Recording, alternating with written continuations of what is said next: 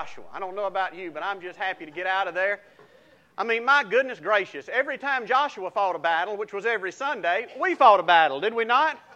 I mean, we were just pummeled. I had no idea what was going to happen when we began to preach through Joshua, but God made it a living, dramatic presentation for us, it seems like. So even though we didn't get to the very end, by golly, we're done, right? I don't know if I'll ever preach through Joshua again in my life. I mean, that was horrendous. Goodness gracious. But anyway, uh, today we are going to do something that is extremely different for us and extremely different for me. And the reason we're going to do it is I, I just feel the overwhelming sense of necessity to really address this idea of my sabbatical. Uh, the first thing I want to do is I want to thank you uh, for doing that for me. You don't know it, but at, at best, you salvage my pastoral ministry. Uh, at least, uh, you added years to it. Uh, so I thank you for that. Uh, it really has meant a great deal to Heather and I.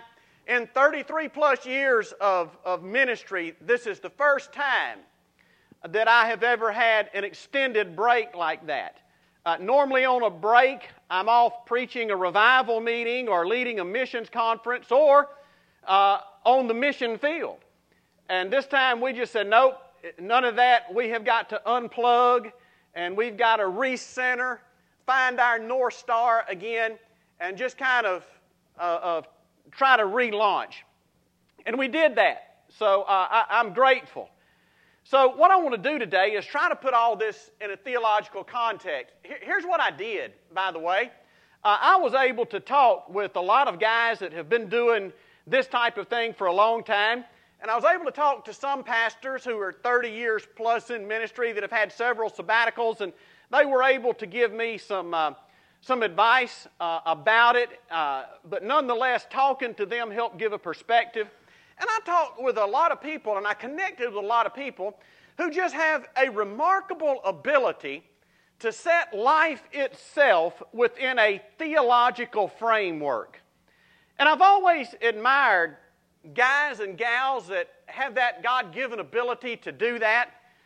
And it seems that, you know, I've always been so focused on preaching three messages a week, sometimes in multiple languages, until rarely do I have time just to sit down and think.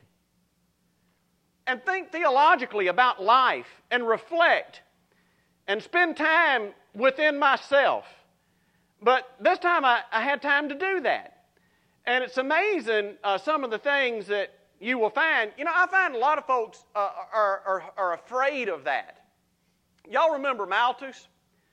When Malthus came for the first time to minister with me here in the States, after a worship service, he asked me this question. He said, I've noticed something about y'all. I said, Tell me what it is. He said, Y'all are scared to death of silence. And I said, Tell me what you're talking about. He said, I've heard this several times from worship people and sound engineers and operators that we can't have any dead air time in service. You ever heard that? And that does. As a leader, I just don't want to say to you, I've always been opposed to that. There's a, there's a snafu somewhere if there's dead air time that's not filled with something. And Malthus said, Y'all need to rethink that because, you know, the Bible says be still, literally be quiet, and know that I'm God. He said, It wouldn't hurt y'all to build quiet time into your services sometimes. Now, I don't know if I'm ready to do that or not, but, you know, it just challenged me. And some of these men that I've talked with over the past several months have, have really challenged me. So today I want to speak to you on this subject. And by the way, this is the only time. So if you're here today, you're going to hear something that nobody else has ever heard me do. And get this, you never will hear me do this again.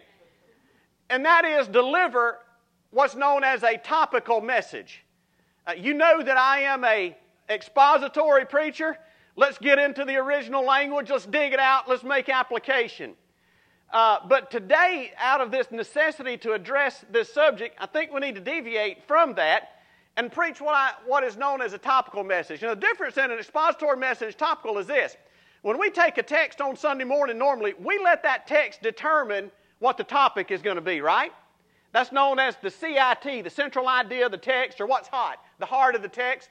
And then the, the major things we say about that topic come from where? Come from that text.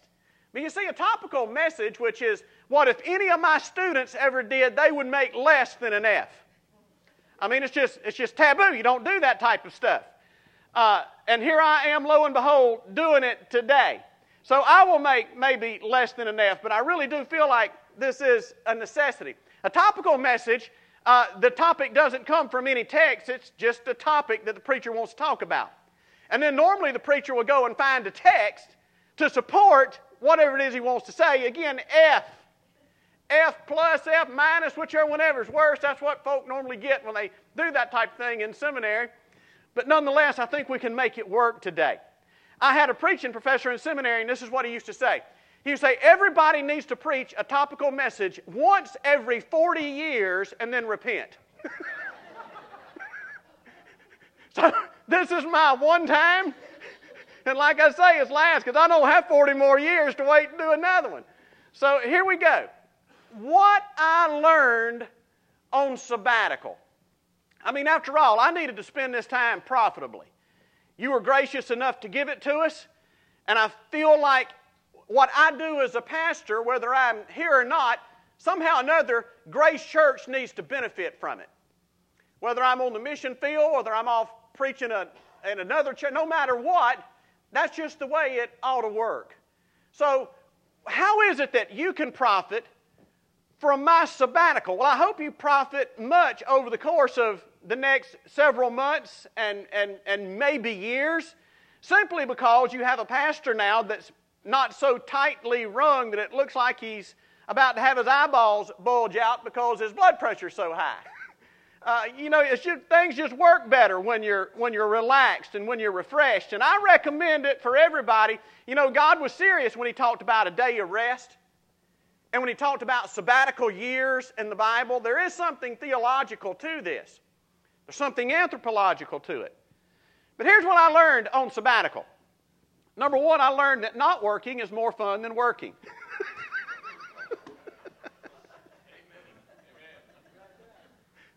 now, son, that was deep theological insight right there, wasn't it? No, here's what I really learned. I really learned that sleeping inside at night with electricity is better than sleeping outside, so we have to work, right? but there's some, there's some more things that are more significant that I learned, and those are what I want to share with you today. Here, here's, here's what it is. Here's the heart of it. As I reflected on my life, and I got around these guys that are good at doing that, putting things in a theological framework, and I just got to look, looking back, I noticed that a pattern developed. And here's what it is I noticed that there are five normal stops on the pathway to God's preferred future. Now, let's stop right there for a minute and establish the fact that you do know that God has a preferred future for you, do you not? I mean, He does. God's future that He has in mind for you is better than what you could dream up for yourself. Do you believe that? I mean, doesn't the Bible say that He is able to do exceedingly abundantly above all that we're able to ask or even think? So let this sink in for a little while. The plans that God has for you, the preferred future, the place that He has for you, is better than you can even think or imagine. So, how's He going to get us there? How's He going to get us from where we are today to inhabiting and possessing and living in His preferred future? Now, look, sometimes that's a lifetime, it's a macrocosm.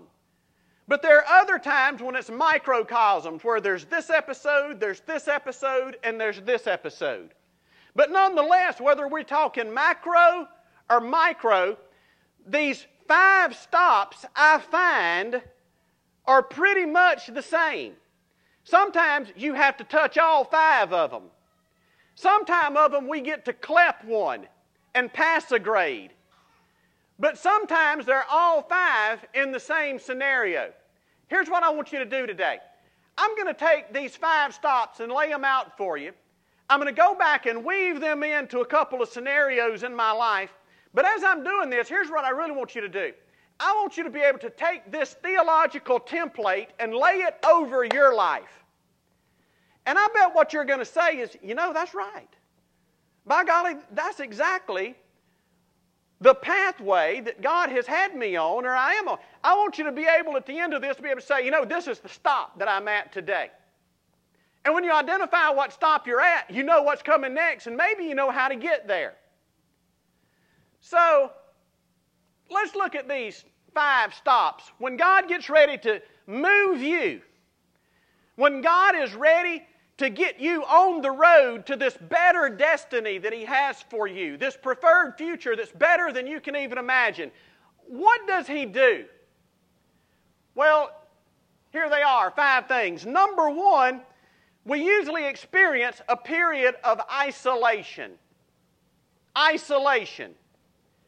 That means God's got to get you alone. Now, that doesn't mean that you're in solitary confinement. God has the ability to isolate you even in the middle of a crowd. Did you know that? Have you ever been sitting in a room and all of a sudden you felt like there was nobody there but you and the Lord?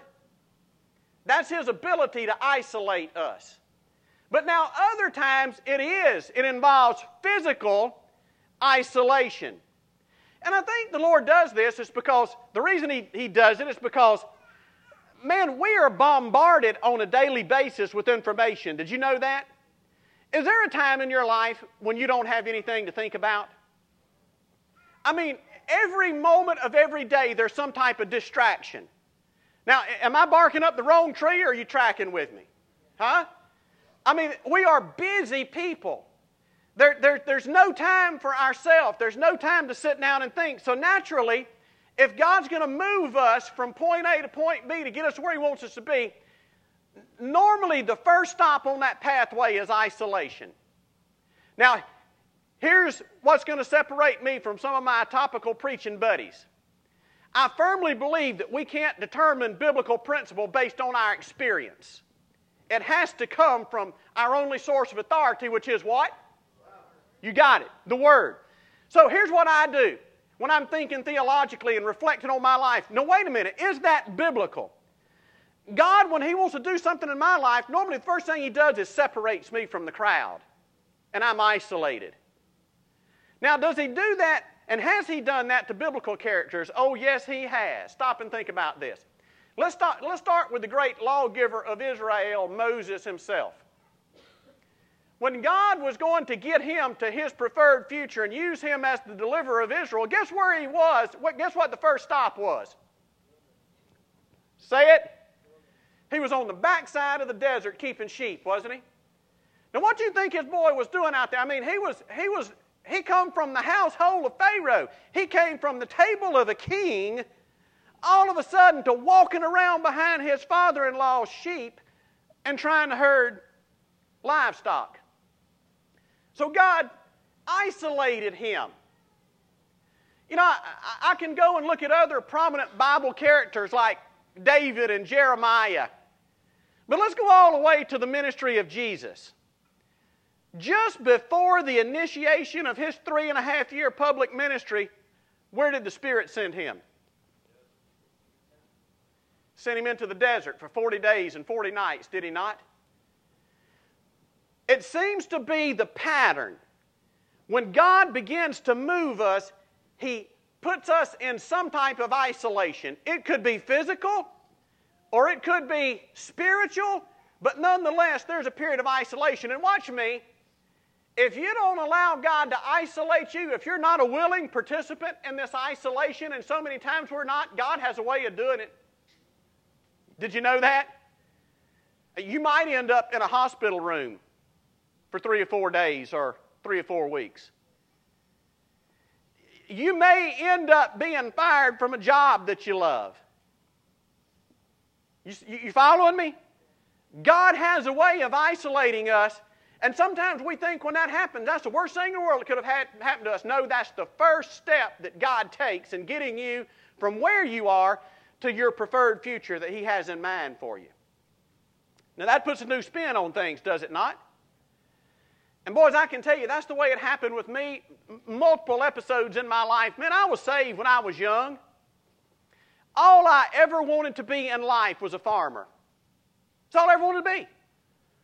And I was on the pathway to being that.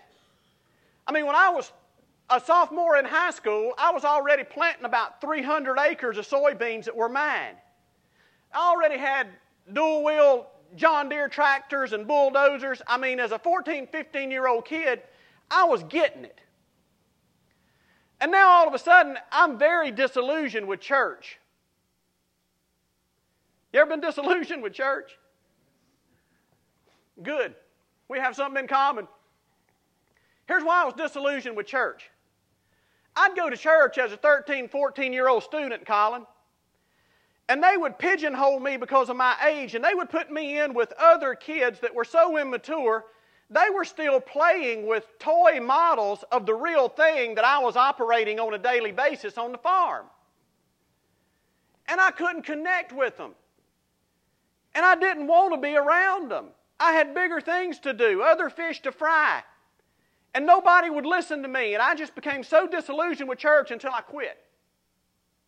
But now watch me. I wasn't your typical stay at home Baptist that never thought about it. I can remember being in my bed at night saying, God, would you please just connect me with the church where there's some mature folk that I can relate to? I just had a hunger in my heart to be around men of God and be a part of a church. And it seemed like it drug on this isolation forever. So it rocked on. And lo and behold, I, I got a job, at Gulfport Fire Department. I figured out I could be a fireman, work 24 on, 48 off. I could have all the benefits and still have plenty of time to do my farming. So I'm rocking along still, you know, things going well. And one Saturday morning, I'll never forget it. One Saturday morning, I was getting off. Here's what God does He isolates us. And, and you know what normally happens in isolation? Here's the second stop. The second stop is clarification. It's in isolation that God will give you clarification of what it is that He's doing in your life and the direction that He wants you to take. So here I can still remember praying, God, would you connect me with the church somewhere with which I can relate? You know what? I think there's a lot of people out there praying that same prayer today. And oh God, let Grace Church be that church with which people can connect and be real. But here's the clarification that I got. It couldn't have been no clearer. One Saturday morning, I'm getting off duty, just finishing a 24 hour shift. Was a rather large department, I was at Central Fire Station downtown. A lot of men there, a lot of hustle and bustle going on. And I'm getting off, and I'm taking my, my, my equipment across the engine room floor to store it. It's the last thing you do before you leave. I'm halfway across the engine room floor. The incoming, the, the, the, the officer in charge of the next shift was just coming in. He's coming in one end, I'm going out the other. He hollers all the way across the engine room floor, says, Hey, Allen. I said, Yes, sir. He said, Don't you call yourself a believer? I said, Yes, sir, I do. He said, Where are you involved in church? Now, look, this is a conversation we're having all the way across an engine room floor with tons of men in, the middle of us. You know, he was just that kind of guy, didn't care. And I just kind of hung my head. I said, Well, sir, right now I'm not involved in church. He said, You show up at my church in the morning, I'll be there waiting for you. Now, is that clarification or not? so I said, All right. So Heather and I went. We went to this little white block building, about half the size of this room we're in. There was a guy in there preaching. His name was Craig Connor. And that boy, when he got done, there wasn't no wallpaper left on the room that morning. He just preached the dang wallpaper off the wall. And I thought, oh my gosh, and he preached in such a way as till I was convinced that what God had written 2,000 years ago, he just got through writing it for me. You know what I'm saying? And all of a sudden I was hooked. I was hooked on the Word. Things going fine. Listen here, listen to me. At 23, 24 years old, I had everything in life that I had ever aspired to have. Now, I don't know what that says about me. I don't know if it says I was an overachiever or if I was underambitious. But nonetheless, I had it. Had a farm, had John Deere farm equipment out the yin yang. Are you allowed to say that in the pulpit, Jerry? Yeah, okay. Ernest says it's allowable. I did. Whatever it means, I did. Whatever a yin yang is, I had farm equipment coming out of it. Listen, I had a beautiful young wife. Look here, I still have a beautiful young wife, don't I? How you like that recovery, brother? Huh? Y'all see that? See, I learned something on sabbatical.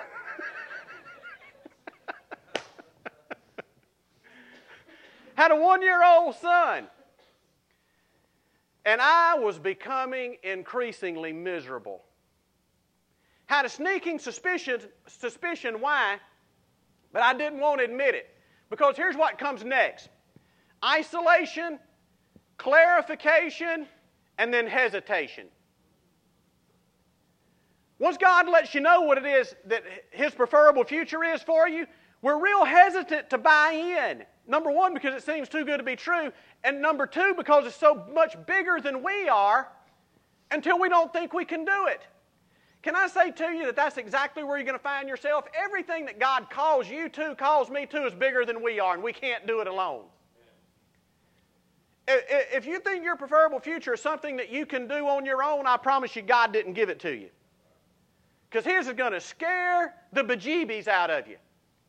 And our first reaction is, oh, not me. I'm hesitant. I can't do that. So here I am been through isolation, got clarification, and now I'm at hesitation. So one Sunday morning, you know, firemen, no matter how, what you think about it, they have to be on duty every third Sunday. So that Sunday was my day on duty. I woke up at 6 o'clock in the morning getting ready to go, and when I woke up, son, I had a migraine headache that was just absolutely a killer. I suffered with those things most of my life. There was no way I could go in with a migraine. So I called my battalion chief. I said, Sir, if you will give me the first half of the shift off, let me deal with this thing. And if I can get rid of it, I'll be in for the last half. I'll work the night from 8, from, from 8 tonight to 8 in the morning. He said, That's fine, go ahead. So Heather gets up and she goes on to church or goes to Sunday school. I'm sitting around there and it's about 10:30, church starts at 11, and all of a sudden my headache just kind of went up. And look, that don't happen. How many of you have migraine headaches? They don't just go away. Huh?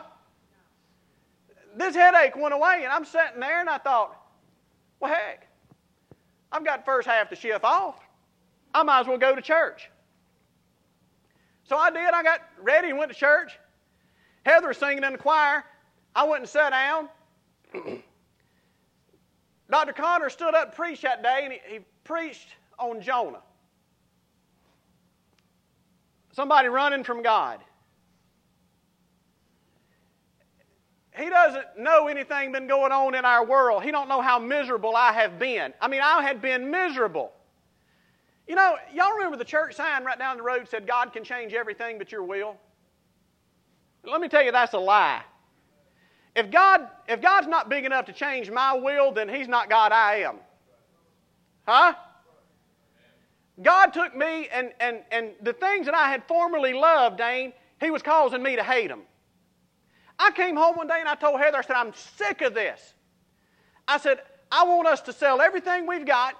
I want us to move into a condominium downtown Gulfport. I don't even want to have to have a lawnmower. That's how sick I am of equipment.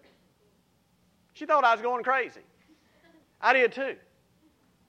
So that's, that's where I am, and, and I'm fighting what God's doing in my life. She had a sneaking suspicion, but we have never talked about it. So I get to church that day, and Brother Craig's preaching on Jonah. And son, it was nobody but me and God in that room. I was isolated again. I would cry for a little while, and y'all, you know I'm not a crier. I'd cry and cry and tune everything out and just squeeze, grit my jaws together so nobody would see me crying. I would compose myself and I'd look up, bam, he'd hit me again. I'd go right back into that mode. So he got done, he gave the invitation, and I popped up and I went down there. and uh, Heather was singing in the choir. And Craig said, Have you talked Heather about this? I said, I have not. He said, You think you ought to? I said, Probably. he said, Where is she? I said, Right there. I said, I'll be right back. I went and got her out of the choir loft, come down and said, Here she is. think God's calling me to preach, baby. well, it was no surprise to her. It was no surprise to anybody, really. I was just fighting it, fighting it, fighting it. So here we go. God, I was in isolation first. That's the first stop.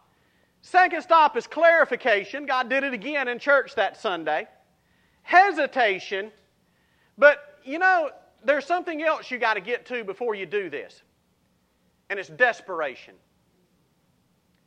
Hey, it's only desperation that will cause you to overcome your hesitation.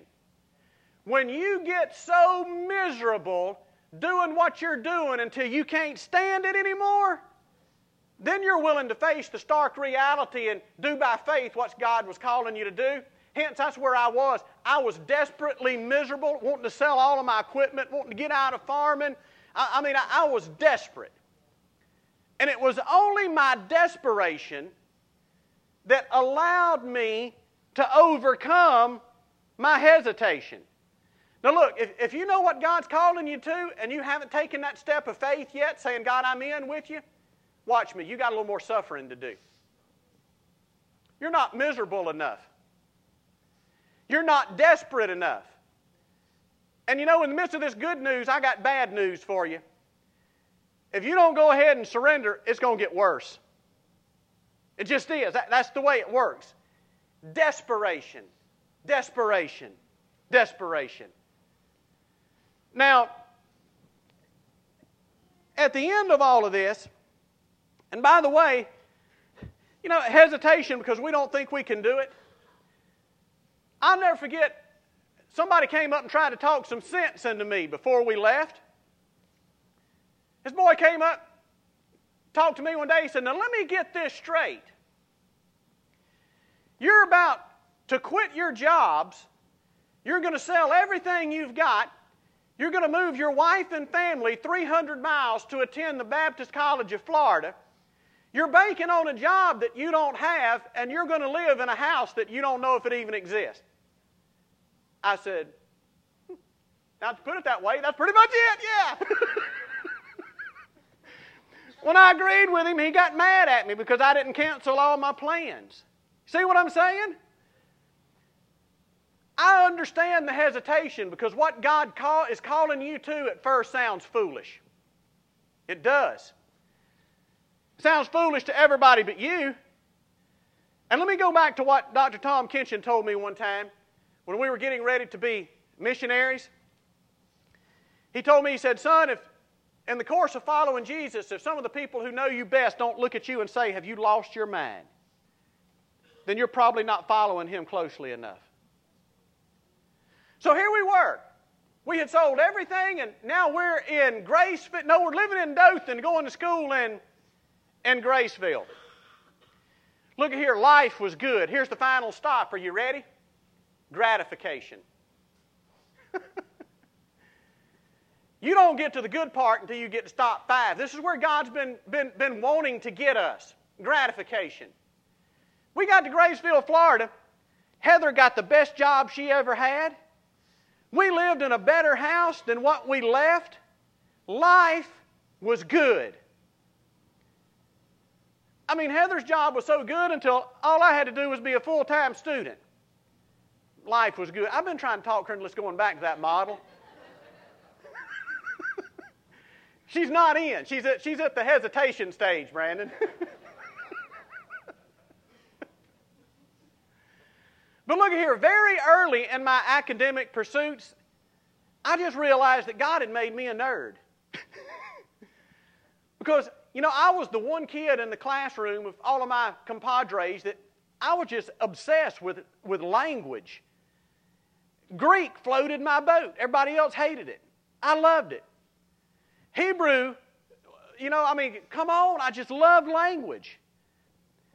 And there was only one conclusion. You know, there's only, there's only a couple type of people that God does that for. You, you're either a geek or you're going to be a librarian. I figured librarian was off the table for me. So I, I, I kind of concluded, you know, that God gave me this desire because somehow or another I was going to be involved in training the next generation of pastors one day. Start this process all over again, can you?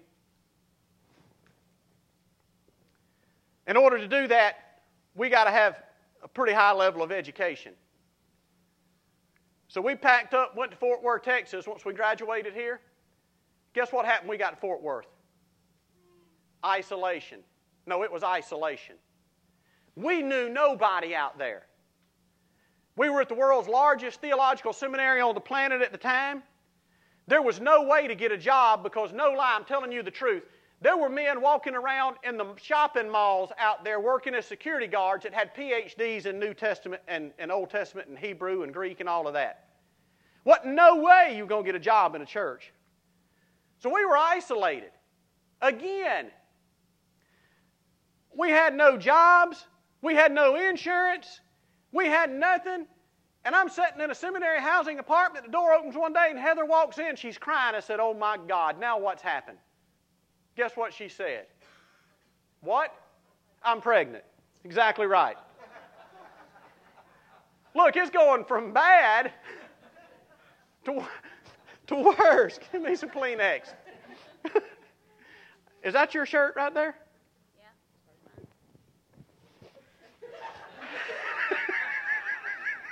You can wash this thing later, baby. I'm glad it wasn't due. so here we are at Fort Worth, wiping our nose on our wife's shirt. and it ain't happening. And I get back in desperation mode.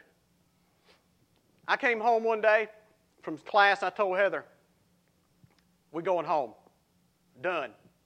Checking out. Can't handle it no more. Don't know what God's doing, but He's broke me.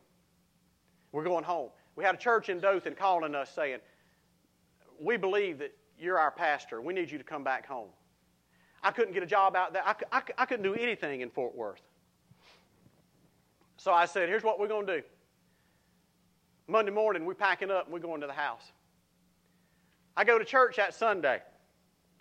I'm sitting in a, in a sanctuary, one of the flagship churches, Southern Baptist Convention, about 2,400 people crowded in this building. Pastor stands up in the pulpit and he reads his text. John, you know what his text was. Genesis 21 1. And here's what that text says it says, And the Lord, that is the covenant keeping God, the Lord remembered Sarah, and he did unto Sarah as he had promised. Except that's not what I heard. I went into that zone, and this is what I heard. And the Lord remembered Richie, and he did unto Richie as he had promised. I knew somehow or another that God had confirmed in our heart that He wanted me to be a part of training the next generation of pastors. And I'm thinking in my mind, the only avenue for that is seminary classroom, which means I got to prepare up here to do that. The only way for me to do that was to stay at Fort Worth. When God gave me that word, son, it changed everything. So, babe, we can't go home. Look, if I'd have went home then, I don't know what would have happened to me, but I can assure you, I would not be here today. That's how critical this, this juncture was. So we stuck it out. We finished it. We get done. Somebody was asking me how old I was when I finally graduated. The last time I was 37 years old. I'm on the flight coming home, sitting next to my doctoral supervisor who had just been through the doctoral program with me. You know, you got to have a supervisor at every level. He'd been with me for five years. We're flying home, and here's what he says Hey, there's a missions conference in Columbia, South Carolina next weekend. I'm going to it. You want to go? No, I don't want to go. I just got through with 12 years of higher education. The last thing I want to do is go and sit in a seminar. No, I don't want to go. And by the way, that Saturday, that's opening day of spring gobbler season. No, I don't want to go. And I sat there in that airplane seat and I thought, how can I tell this man no? Because he just gave five years of his life to me. So I went. Begrudgingly, I went. I didn't want to, didn't like it. And I got there and I heard men saying in that missions conference things that I'd never heard before. Look, I just graduated with an earned doctorate from one of our premier seminaries. So I go up to the conference leader. I said, Sir, this is my name. This is what I have done.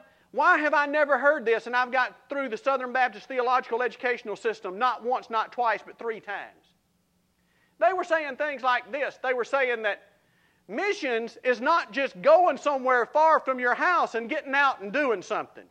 Biblical missions is taking the gospel to those who don't have access to the gospel.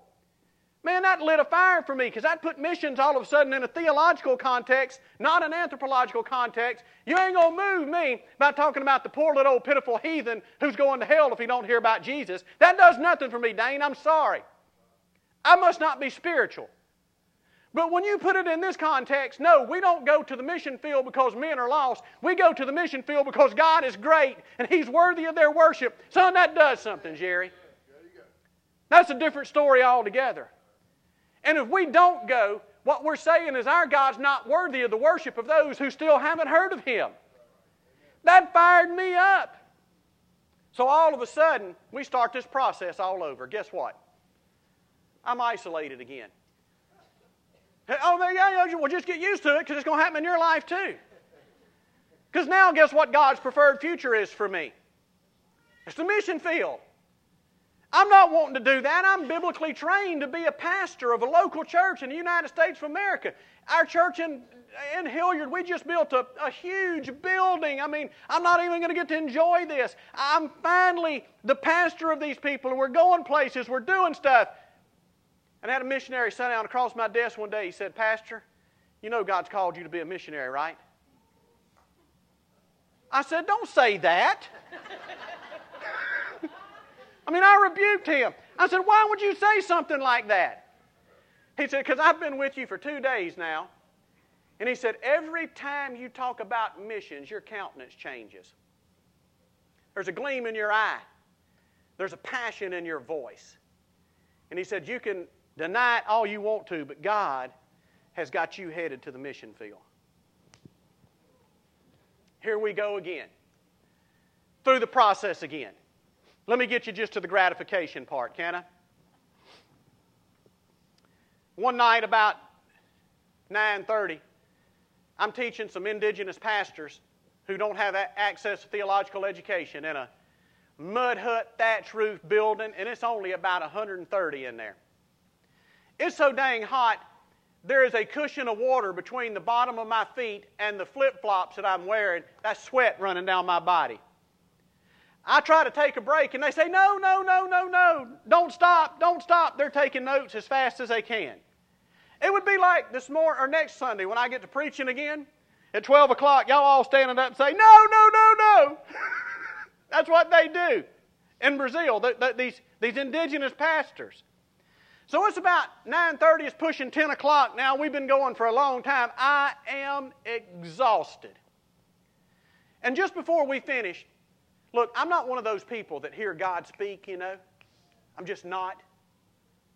But I'm telling you, in that context, Dane, this is what I heard.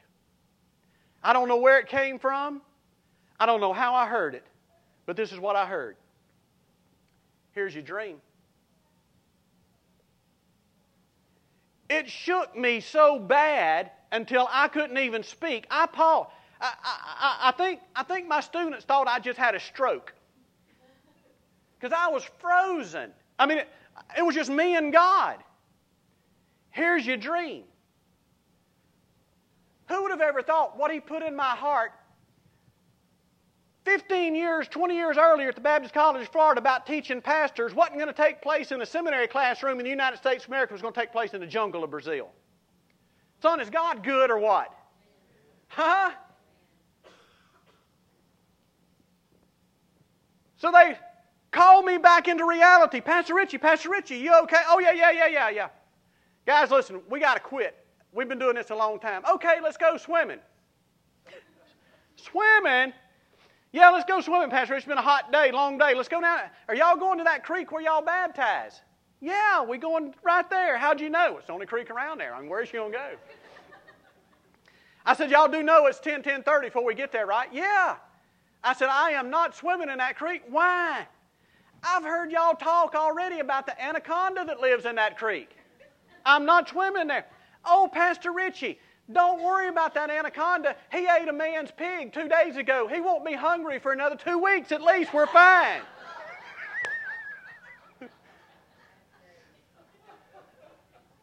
Look at here. We don't baptize any false converts in Brazil because they might meet Jesus before they get out of the water. You know what I'm saying?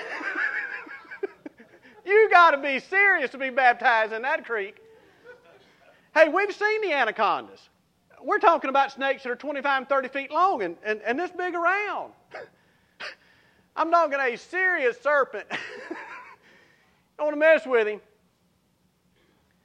But here's the dealio. Let me close this thing down. We're about to baptize some folk. We got a little anaconda in here just to test their faith. yeah, y'all can go ahead, Chastity. If you want to get dressed, you, you fine. That's where Robin's going. Where do you think I am today on these road stops?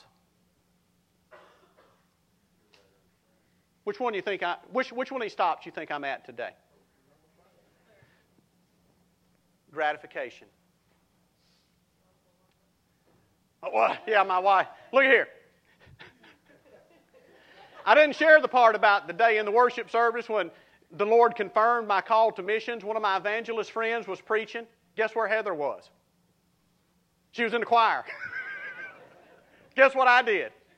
I went and got her out of the choir. she ain't singing in the choir ever again in her life. She's done. Seriously. Right now, I'm at gratification. Life's good. One of the things that I learned on, on, on sabbatical is there ain't a whole lot of grace churches out there. Heather and I went to some churches and we'd go to their worship service, go in, leave. Nobody speak to us. Listen to me. At Grace Church, the most important people in this room today are those who are here for the first time. If you're not surrounded and folk don't inundate you with friendliness to the point that it scares you, you think they want to sell you something, we failed. Because if you're a first time guest here, we, we want to create a culture where you are the most important person in the room. And you are. Am I right, Grace Church? So I realize how blessed I am. All of this stuff that God took me through, and I could tell you many more things about how miserable I was when we came home to the mission field. I went through that same process again before I stumbled in Grace Church down on Waukesha one day and met John Wilson. Lo and behold, I'm at gratification. God has given us a church. God has given us a farm in Troy, Alabama. Who would have ever thunk it? Only God could do that because missionaries and preachers don't make enough money to buy a farm. Oh, I, have always been told I was going to buy the farm one day, but that's not what people meant. you know what I'm saying? yeah. Yeah, you got it, huh, Jerry? Hey, 814.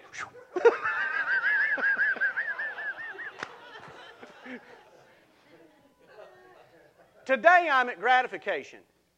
But you know what? When God gets ready to do something else in my life, guess where I'm going to be? It's going to start all over again. And it's going to start all over again with you.